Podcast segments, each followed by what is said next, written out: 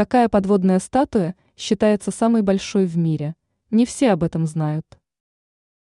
Мы привыкли к тому, что произведения искусства находятся в общедоступных местах, чтобы у любого человека была возможность прикоснуться к прекрасному.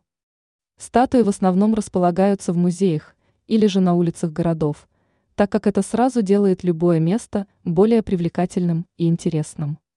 Однако некоторые скульпторы прячут свои произведения под воду. Любители ныряния с аквалангом могут разнообразить свои привычные погружения.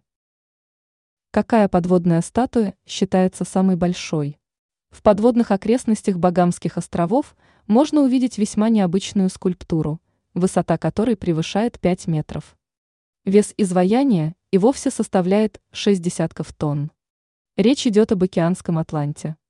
Изваяние установили под водой чуть менее 10 лет назад, однако оно стало культовым среди многих туристов. Статуя представляет собой сидящую женщину. По задумке автора, она на своих плечах держит весь океан.